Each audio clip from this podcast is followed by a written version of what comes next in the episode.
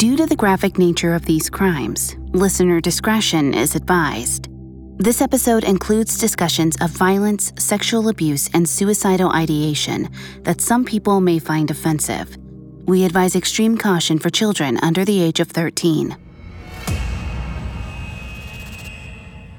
45 year old Gary Starr Adams felt something like cold feet as he skulked in the shadows of a cozy suburban house. He clenched a tire iron tightly in his right hand. No one else was home. He wondered if there was still time to turn back. But there wasn't. Just then, a set of headlights pierced the darkness outside the window. His friend, Glenn Harrelson, had returned. Every muscle in Gary's body tensed as he hunched in the hallway. It was do or die. As Glenn stepped through the front door, Gary raised the tire iron and swung hard. The blow struck Glenn's skull like a flash of lightning and knocked him to the ground. But Glenn, a brawny 45 year old firefighter, wasn't down for long. He scrambled to his feet and stumbled forward, groping wildly in the dark. Gary pounced on Glenn like a panther, pinning him to the floor. Glenn looked into his attacker's icy blue eyes with a mixture of terror and confusion. Gary almost felt pity as he watched Glenn connect the dots. There was only one reason his friend would do this the Black Widow who'd ensnared both of them in her twisted web.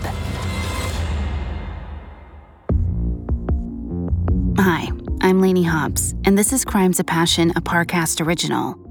The legal definition of a crime of passion is a violent crime that occurs in the throes of extreme emotion, leaving no time to reflect on the consequences.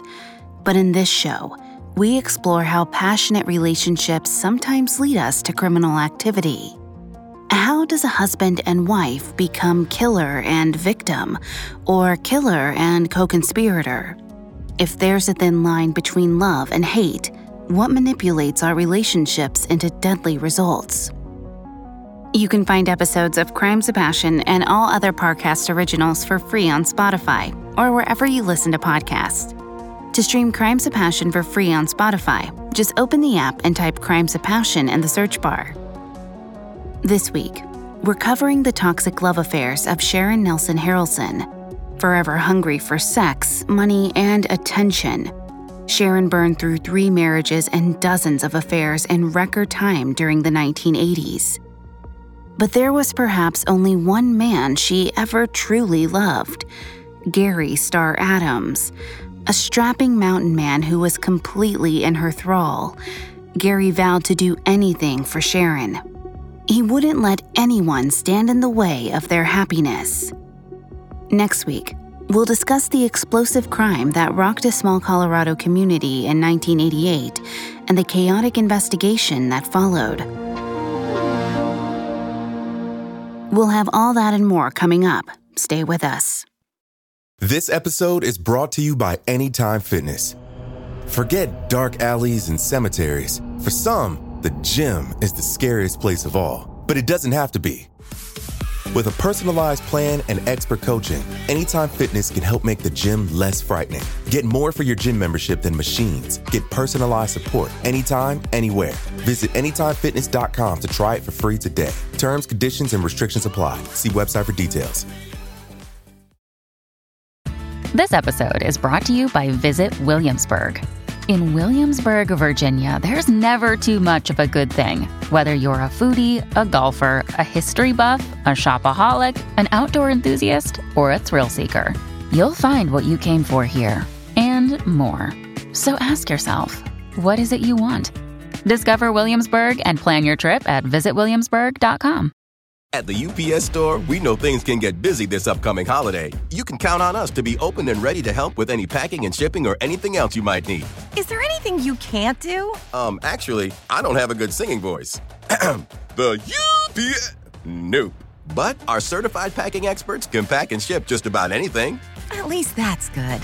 The UPS store. Be unstoppable. Most locations are independently owned. Product services, pricing, and hours of operation may vary. See Center for details. Come in today to get your holiday goodies there on time.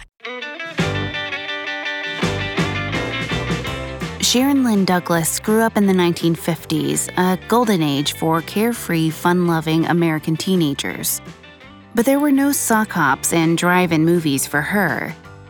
As devout Seventh day Adventists, the Douglas family followed a strict set of rules.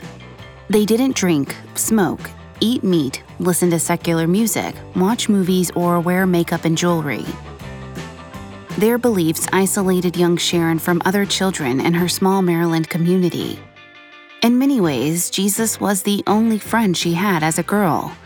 She wasn't even allowed to play with her older sister Judy, not because of her religion, but because the thought of children laughing or frolicking was too much for their mother, Josephine.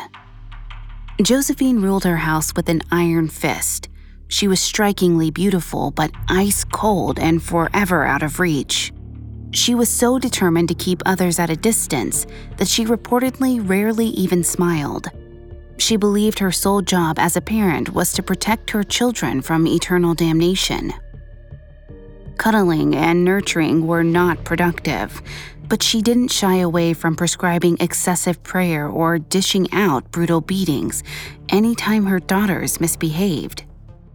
Before I cover Sharon's psychology, please note, I am not a licensed psychologist or psychiatrist, but I have done a lot of research for the show. Experts have proven that lack of affection and nurturing in childhood can lead to issues forming social bonds later in life. According to Dr. Lee Raby, a professor of developmental psychology, the type of emotional support that a child receives during the first three and a half years has an effect on education, social life, and romantic relationships even 20 or 30 years later. Sharon never knew real love in her youth, and thus was unable to recognize it as she grew older. The only affection she was ever shown by her parents came from her father, Morris.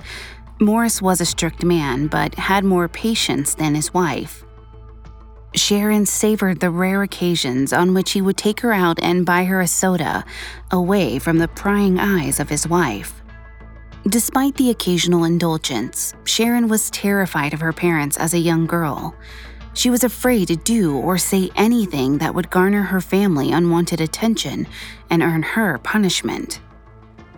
So she learned to keep secrets. At school one day, a janitor lunged at Sharon in an empty hallway and fondled her in the school storage closet. Later, an older member of their Seventh day Adventist congregation slipped his hand up her skirt in the back seat of a car. Sharon never breathed a word about these incidents to her family, as she was too afraid of causing trouble. Instead, she swallowed her pain. The threat of harsh reprisal, along with constant rhetoric about her inherent sinfulness, likely kept Sharon extremely fearful of stepping out of line. Some psychologists argue that growing up in a hyper religious home can negatively affect a child's self esteem and push them towards self destructive behavior later in life. A study published in the Journal of Child Psychology and Psychiatry found that parents and children agree that parental religiousness is associated with more controlling parenting and, in turn, increased child problem behaviors. While Sharon spent much of her time frozen in fear at the thought of breaking the rules, the harsh discipline had the opposite effect on her sister Judy. As Judy grew older, she became rebellious, smoking cigarettes and talking to boys outside of school. Judy saw her parents, especially her mother, as her wardens. After one especially bad beating, she even ran to the police to ask for help. Though she was promptly sent back home, she refused to stay. At some point later on, she ran away from home. Her taste of freedom was short lived, however. She was found the very next night and was sent off to a reform school as punishment. Sharon was never told where her sister disappeared to or why. When Judy returned home a few months later, Sharon had no idea where she'd been and was too scared to ask. Perhaps to make up for Judy's bad behavior, Sharon tried her best to be perfect. Even after she graduated high school, she felt compelled to do whatever her parents asked. which is why at age 20 she accepted the marriage proposal of Mike Fuller, an Adventist preacher. Mike was far from Prince Charming, but as Sharon's parents reminded her, he was stable, clean, and bound for better things.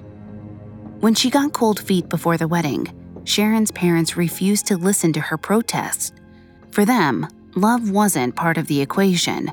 They threatened to disown her if she backed out of the engagement. Sharon told herself that Mike could take her away from Maryland and the haunting memories of her lonely childhood. He could be her lifeline, but no matter how she tried, she still couldn't love him. On November 25, 1963, 20 year old Sharon shuffled down the aisle, lonelier than ever. Heartbroken as she was, she made a beautiful bride in a white lace dress. She was old enough now to notice how her looks drew the eyes of other men. Part of her wondered if the affection she was desperate for lay behind those furtive glances. After the wedding, Mike's preaching took the young couple to Ohio, where they bounced from church to church. To the outside world, they were a perfect pair, bound by their devotion to God. But to Sharon, being a preacher's wife was just more of the same. It was all about maintaining appearances.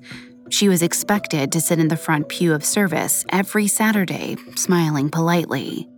She had to spend hours each week typing up sermons and newsletters, which bored her. She was obligated to serve up punch at church functions and be friendly to everyone she met. It was dull, exhausting work. In order to survive, she started to rebel in secret ways. Away from the watchful eyes of her husband, she listened to secular music, watched popular movies, and even took up drinking and smoking. By 1968, five years into their marriage, the Fullers had settled in Cleveland, a major city with its own countercultural revolution. Embracing the freedom the new move offered, 25 year old Sharon's wild streak grew even bolder. Despite Mike's protests, she began dressing less modestly and drinking more openly. She also got a job as a secretary at a local print shop. While she did not necessarily like the work, she enjoyed the attention she got from one of her bosses. He was twice her age and was married, but none of that stopped Sharon. He gave her the tenderness and affection she so desperately needed. For the first time in her life, Sharon felt truly alive. Later that year, however, her rebellious new lifestyle hit a snag. When she became pregnant, she knew the baby wasn't her husband's, but she couldn't bear to tell him the truth. She lied to Mike and told him the child was his. Unsurprisingly, the news failed to bring the couple any closer. One evening, while she was still pregnant, Sharon fell asleep on the couch as Mike entertained some friends. At one point, she reportedly woke up from her nap to hear her husband telling their guests that he never really loved her. She had to bite her lip to keep from crying. Days later, Sharon walked along the thin rocky beach at the edges of Lake Erie. She was in her last trimester. She should have been full of life, but she felt dead inside. Mike's cruel words echoed in her head. He didn't feel anything for her. She was a millstone around his neck. It seemed like all Sharon had ever been was a burden, passed from cruel parents to a cold husband. The one time she thought she had glimpsed true romance, she was punished with a child she didn't want. Here she was, young, hopeless, and utterly alone, fated to bring another child into a family devoid of love. Sharon decided she would break the cycle here and now. She dipped a foot into the freezing water, and then another. She looked at the setting sun a last taste of beauty before her misery finally ended. Then she waded into the lake until the water cleared her shoulders. It was so cold. She paused to catch her breath, teeth chattering. In those few seconds of rest, Sharon saw Mike's smug face in her mind. She realized that she'd be doing him a favor by ending her own life. There was still hope in her heart. She wouldn't let people control her anymore. She would live in spite of them. A couple of days after her near suicide, Sharon confronted Mike about her unhappiness. She wanted out of their marriage, plain and simple. To her surprise, Mike begged her to reconsider. He worried that getting a divorce would compromise his reputation as a preacher. He swore to Sharon that he'd try to fix what was broken. Sharon wasn't sure if she believed him, but she was also terrified at the prospect of supporting a new baby on her own. She decided to stay. On June 1, 1969, Sharon gave birth to a little girl named Rochelle. Despite his promises, the very next day, Mike left town for a church revival. It set the tone for the next few months. While Sharon struggled to adjust to motherhood, Mike constantly complained about the new baby. After a few months of tense arguments, Sharon reached her breaking point. During a particularly fierce fight, she exploded at Mike, telling him that he wasn't Rochelle's biological father. The words hit the preacher like a ton of bricks. He demanded to know the name of the real father, threatening to kick Sharon out of the house unless she told him the truth. With no other option, Sharon told Mike her lover's name. She watched in horror as her husband grabbed his keys and sped off into the night. He had a murderous look in his eyes. Next, Mike rushes to confront Sharon's boss about the affair. Hi, listeners. Have you heard Parcast's newest original series yet? It's called Medical Murders, and it exposes a dark and disturbing diagnosis that not every doctor wants to extend your life. Every Wednesday, Medical Murders introduces you to the worst the medical community has to offer men and women who took an oath to save lives, but instead use their expertise to develop more sinister specialties. Join my good friend, host Alastair Murden, as he examines the formative years and motives of history's most infamous killers, dissecting their medical backgrounds with expert analysis and professional insight provided by practicing MD Dr. David Kipper. You'll investigate a wide range of heinous healthcare workers, like the general practitioner believed to be the most prolific serial killer in modern history, or the dentist who led a double life as a hitman or even the doctor and gang member who mixed deadly potions for unhappy housewives to use on their husbands. When it comes to these true crime stories, the only thing the doctor ordered is murder. Follow Medical Murders free on Spotify or wherever you get your podcasts.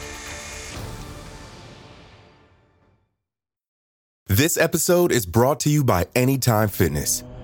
Forget dark alleys and cemeteries. For some, the gym is the scariest place of all, but it doesn't have to be. With a personalized plan and expert coaching, Anytime Fitness can help make the gym less frightening. Get more for your gym membership than machines. Get personalized support anytime, anywhere. Visit AnytimeFitness.com to try it for free today. Terms, conditions, and restrictions apply. See website for details. Now back to the story. In 1969, 26 year old Sharon Fuller admitted to her husband Mike that she had an affair with another man. Furious, Mike got in his car and raced to confront her lover. Worried that her husband might do something violent, Sharon called one of Mike's friends and begged them to intervene. The friend rushed to her lover's home, luckily arriving just as Mike pulled into the driveway. After a lengthy heart to heart, Mike calmed down and returned home. He promised once again to try and strengthen their marriage if Sharon agreed to break off the affair.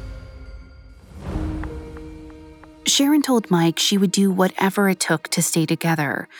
In 1971, the couple moved to Durham, North Carolina. Three years later, in 1974, they welcomed a second daughter, Denise, into the world. But all the while, Sharon and Mike grew further apart. By 1975, 32 year old Sharon was once again desperate for love. Mike still wasn't giving her what she wanted, yet expected her to be the perfect preacher's wife at all times. The stress led Sharon to seek comfort in the arms of a parishioner at Mike's church named Craig. In many ways, Craig was the opposite of Mike. He was kind, tender, and affectionate. He doted on her daughters. He introduced her to poetry that made her heart sing. He was also a generous lover, giving her pleasure she'd never known before. As the affair went on, Sharon began to think about leaving her husband again.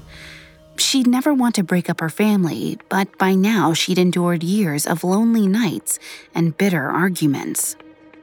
Racked with indecision, she drove her two girls down to her parents' home without telling Mike. She needed time to think. She needed guidance. Her mother and father, however, were not happy to see her. When she told them she was considering a divorce, they were scandalized. Her mother, Josephine, was especially upset. She had always tried to teach Sharon that money, security, and godliness were the most important things in life. She threatened to disown her daughter if she divorced Mike. Afraid of being a single mother without any support, Sharon reluctantly returned to North Carolina. As it turned out, Mike was well aware of his wife's latest affair and had secured a transfer to another church in Colorado. If Sharon wanted to remain his wife, then he expected her to follow along. Sharon's heart shattered as she said goodbye to her lover Craig one last time. He didn't ask her to stay. He understood. Or perhaps he was happy to end their romance before both their lives were ruined. Sharon sat in the passenger seat, window down, as the only happiness she'd ever known disappeared in the rear view.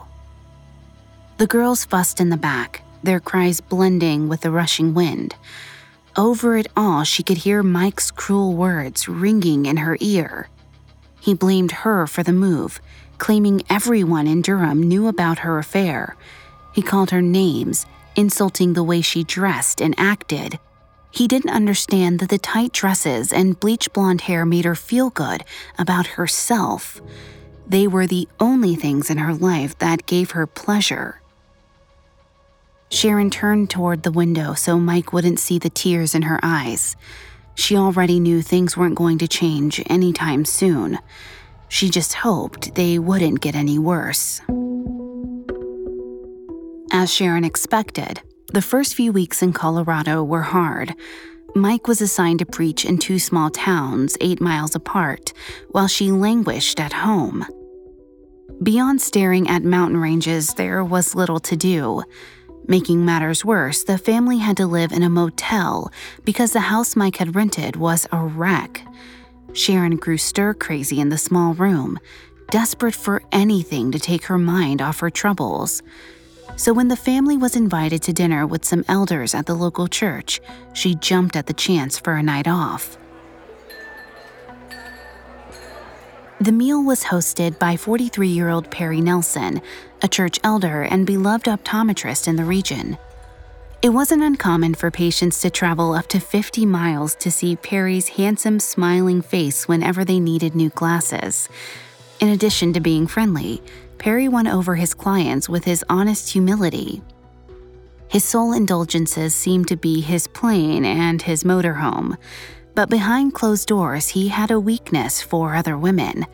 His wife Julie had forgiven her husband in the past, but nothing could make her entirely forget his infidelity. Naturally, then, Julie, along with most of the other women in attendance at the dinner, took an immediate dislike to Sharon. One woman later said it was clear Sharon was on the hunt for a new man, even then. Perry, on the other hand, hit it off with Sharon and Mike right away. After the meal, he convinced Julie to invite the Fuller family on a hiking trip with them. At one point on the trail, he and Sharon ended up walking alone. The chemistry was instant. Both of them could feel a spark. Soon, Perry was head over heels. He couldn't stop talking about how beautiful the preacher's wife was. At work, he often mentioned Sharon to his secretary, Barb Rossetti. Barb adored her boss, but she could tell right away that the doctor was playing with fire. Even so, it was still shocking when Perry announced that Sharon would be joining the office staff. When she arrived late on her first day and dressed to do anything but work, Barb saw trouble on the horizon. The flirtation between the doctor and the doctor's doll, as Barb called her, quickly escalated. They were shameless. Meanwhile, Perry's wife could feel him slipping away. She'd been there before.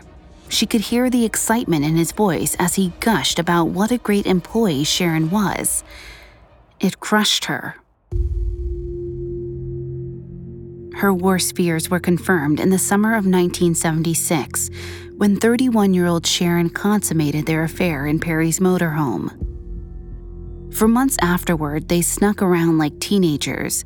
They lied to their spouses and planned covert rendezvous. They even used their friends as covers for the affair. The whole thing was messy and brazen, which was apparently how Sharon preferred it. It didn't take long for word to spread. When Barb confronted her boss about his reckless behavior, he told her he wanted to marry Sharon.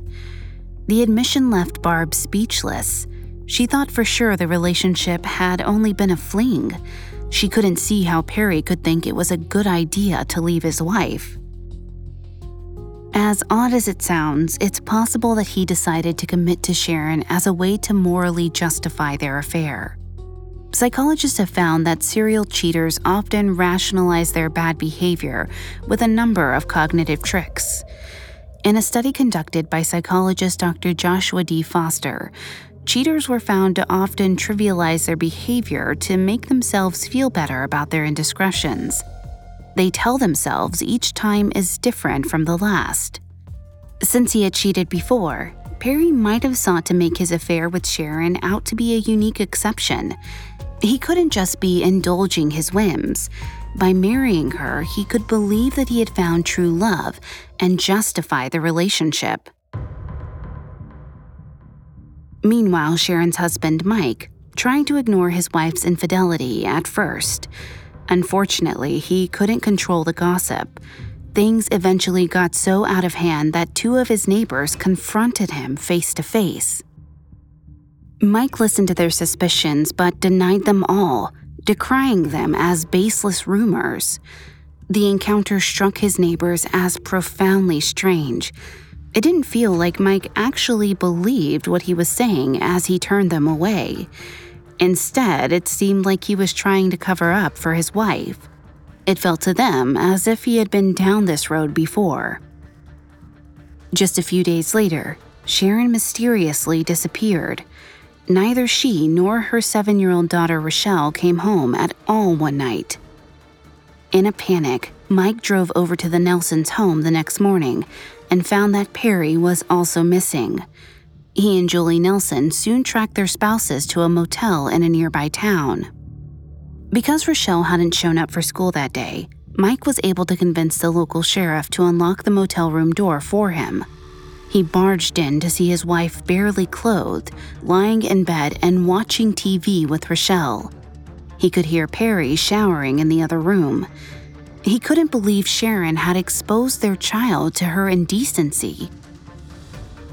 Enraged, Mike barreled past Sharon into the bathroom. He ripped open the shower curtain and stared Perry down. He didn't bother throwing any punches. There was nothing he had to say. Julie, on the other hand, had plenty of words for her husband. She told Perry she wanted a divorce. She'd take him for all he was worth. Not for the first time, Mike gave Sharon an ultimatum.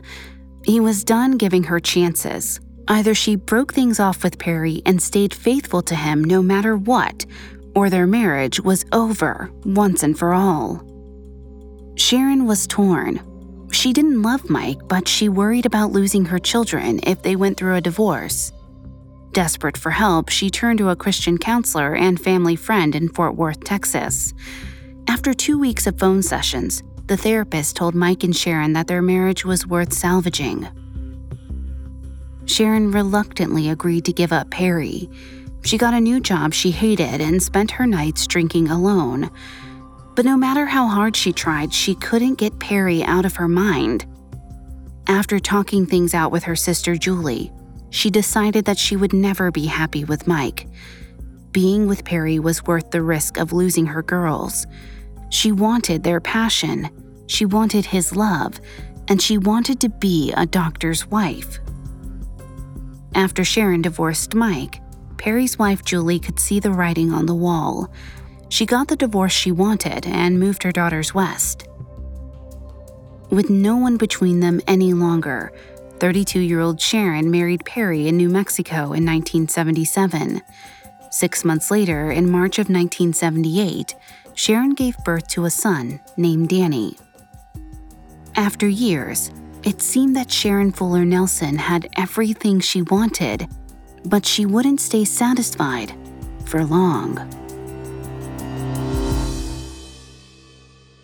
When we return, Sharon finds being a doctor's wife is not as glamorous as it seems. Now, back to the story. In 1979, 34 year old Sharon Fuller Nelson had it all a handsome doctor for a husband, a bouncing baby boy, and a comfortable middle class lifestyle. It should have been a dream come true, but instead, it was a nightmare. Locals in her small Colorado community refused to accept Sharon no matter who she was married to. They still whispered when she walked by. They still gossiped about her blood red nails, dazzling short shorts, and bleach blonde hair. Though they respected her husband Perry, they looked down on her as a homewrecker. Their attitudes only encouraged Sharon's attention seeking behavior. She started working at her husband's optometry office again and took total control of his finances. Perry's trusty secretary, Barb, saw Sharon regularly helping herself to whatever cash was on hand. No amount of money seemed to be enough, Sharon spent many of her mornings shopping, buying whatever she desired. When she did come to work, she found actually doing her job to be impossible. She regularly snapped at the patients, gradually thinning out her husband's business. While many in the region still loved Perry, they felt compelled to find a new doctor. They simply couldn't stand his new wife. There couldn't have been a worse time for Perry's finances to take a nosedive. He owed a ton in alimony and child support for his first wife, Julie, and now Sharon was bleeding him dry.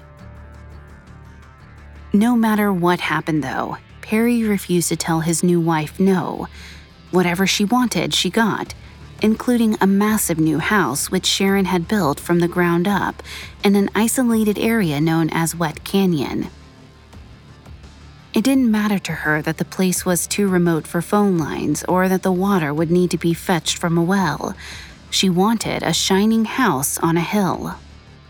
When construction was completed, she moved in right away along with Perry and baby Danny. Her ex husband Mike had fought for custody of their two daughters and had won. Then he'd move away to Ohio. His absence isolated Sharon even more. All she had was Perry, and she wanted him all to herself. After chasing off his friends, neighbors, and customers, Sharon set her sights on his youngest daughter.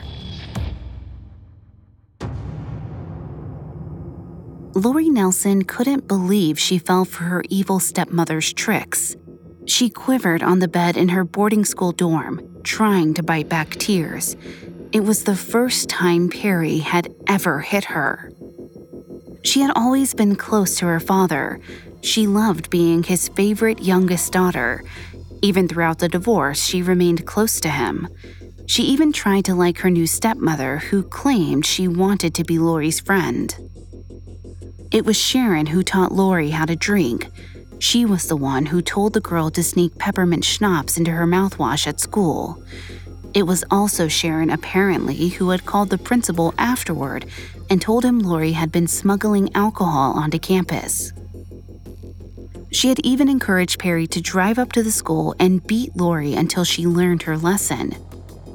Lori couldn't forget the pain she felt when her father hit her with his belt, the anger that had clouded his usually kind hazel eyes. She sobbed. She had always been a good daughter, a daddy's girl. Never in her wildest dreams did she imagine her father could do that to her. Eventually, Lori's sadness turned to anger. It was all Sharon's fault. Because of her, Lori was expelled. Feeling betrayed, she cut her father out of her life once and for all. Perry was left alone as Sharon continued to burn through his money. By 1981, a year after he and Sharon had a daughter named Misty, he was struggling to make ends meet. He owed hundreds of thousands in back taxes and had spent a fortune on their new mountain home, which Sharon had dubbed the Roundhouse. Worst of all, his optometry practice was failing. Sharon had scared away most of his customers. Things got so bad that Barb's paycheck started bouncing. Money problems are among the most difficult issues that married couples face. In a 2019 study, psychologist Dr. Michelle Jeanfreau noted Although it is difficult to determine the frequency of financial arguments among couples, financial issues can lead to divorce. For Sharon and Perry, it certainly caused friction. Sharon was furious that the family was forced to pinch pennies. She had wanted a comfortable life with Perry and refused to compromise. She vented her frustrations to her husband's best friend, a man named Buzz Reynolds. With Buzz, she found a sympathetic ear, and it wasn't long before she found even more. After a whirlwind romance, Sharon broke the news to Perry. She told him that she was leaving the roundhouse to live with Buzz. She wanted to be separated. Perry was as heartbroken as the locals were scandalized. It seemed Sharon and Buzz had no shame. While Perry continued to drown in debt, she had found a lifeboat just for herself. There was no doubt about it. Perry Nelson had hit rock bottom. Not only was his life in shambles, but Sharon was taunting him. She continued to run up bills on his credit cards even after she left the home. Feeling lower than ever, Perry looked for solace at the bottom of a bottle. Though he had mostly adhered to the Adventist tenet of sobriety his entire life, he became a desperate drinker. His sunny personality darkened and he started swearing and lashing out at those around him. One day at the office, he told Barb that he wanted to end it all. He didn't fear hell, he told her. He was living in it already. After that dark statement, Perry's friends rallied around him. As time went on, he rebounded somewhat. He reconciled with his daughter Lori in time to walk her down the aisle. His loved ones hoped that eventually Perry would be able to get over Sharon and rebuild his life. All the while, Sharon and Buzz were living it up on Buzz's sprawling ranch, but their dreams of a never ending party came crashing down to earth when Sharon learned she was pregnant. It was a deal breaker for Buzz, who promptly kicked Sharon out of the house. With nowhere else to turn, she tried to crawl back to Perry, but he turned her away. In a fit of rage, he swore to her that he would never raise another man's child. Hoping it would persuade her husband to take her back, Sharon got an abortion. She languished in a dirt cheap apartment by herself for a few months and was eventually able to convince Perry to give her another chance. In March of 1982, the month their son Danny turned four, Perry let her come back to the roundhouse. His friends and family were stunned. They warned him that Sharon was playing with his heart and draining him dry. The news was especially hard on his secretary, Barb, who had known him for years. When Sharon left him after wrecking his medical practice, it was Barb who had picked up the pieces. Now, not only was Sharon back in Perry's life, she was once again working at his office. Very quickly, it became clear that Sharon and Barb would never get along. In a show of spectacular callousness, Sharon had Perry fire Barb after decades of service. But even then, she wasn't done twisting the knife. Barb soon learned that her unemployment claim was denied because Perry hadn't paid the taxes he owed. Barb believed Sharon had pocketed the money instead. But when she told Perry that his wife was embezzling money while his business fell into ruin, Perry came to Sharon's defense. He claimed the non payment had simply been an accident. His denials were too much for Barb. She screamed perhaps the ugliest words she had ever uttered in her life at Perry, and she meant them. She couldn't believe how thoroughly Sharon was ruining her friend's life. Not for the first time, Perry refused to listen to reason. 37 year old Sharon had her claws in him deeper than ever before, and she intended to do whatever she wanted. On Halloween night in 1982, Sharon threw a massive party to show off her lavish home. Dressed as Scarlett O'Hara, she looked more seductive than ever. There was a reason. She had her eyes on one of the guests. Gary Starr Adams was a happily married father of two who lived in a modest shack in the Colorado wilderness. His dude ranch sat right at the bottom of the hill the roundhouse was built on top of. Gary wasn't Sharon's usual type, but he was ruggedly handsome with a disarming smile. That night, he was dressed as a leather clad mountain man, muscular and strapping with bright blue eyes. He looked every bit the part. As the sun set, Sharon came to life, making sure all of her guests were smiling with a drink in their hands. When the time was right, she'd make her move on Gary. With both of their spouses just feet away, she stalked up to the mountain man and asked him to dance. She pressed her body close to his and started to explore the slick surface of his pants. She loved leather, she purred in his ear. Gary had no idea that his life had just changed forever. From then on, he would never be free from Sharon's embrace.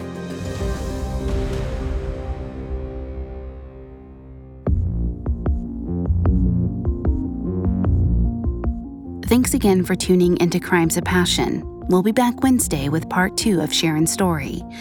We'll follow her as she ensnares Gary in her twisted web and convinces him to cross the ultimate line for her.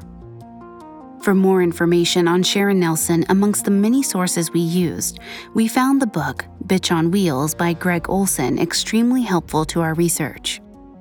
You can find more episodes of Crimes of Passion and all other Parcast originals for free on Spotify. Not only does Spotify already have all of your favorite music, but now Spotify is making it easy for you to enjoy all of your favorite podcast originals like Crimes of Passion for free from your phone, desktop, or smart speaker.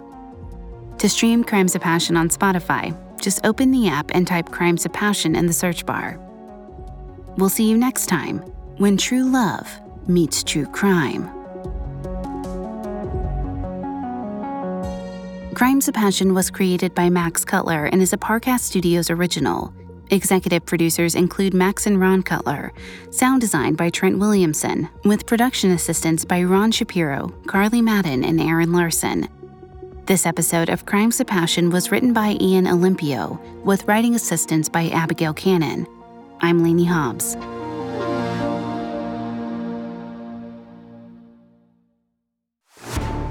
Hi, listeners. Don't forget to check out the gripping new Parcast original series, Medical Murders. From trauma surgeons to hospice staff, medical professionals are trained to give exceptional care. But what about those who use their skills not to heal, but hurt? Every Wednesday, meet the worst the medical community has to offer men and women who took an oath to save lives, but instead used their expertise to develop more sinister specialties follow Medical Murders free on Spotify or wherever you get your podcasts.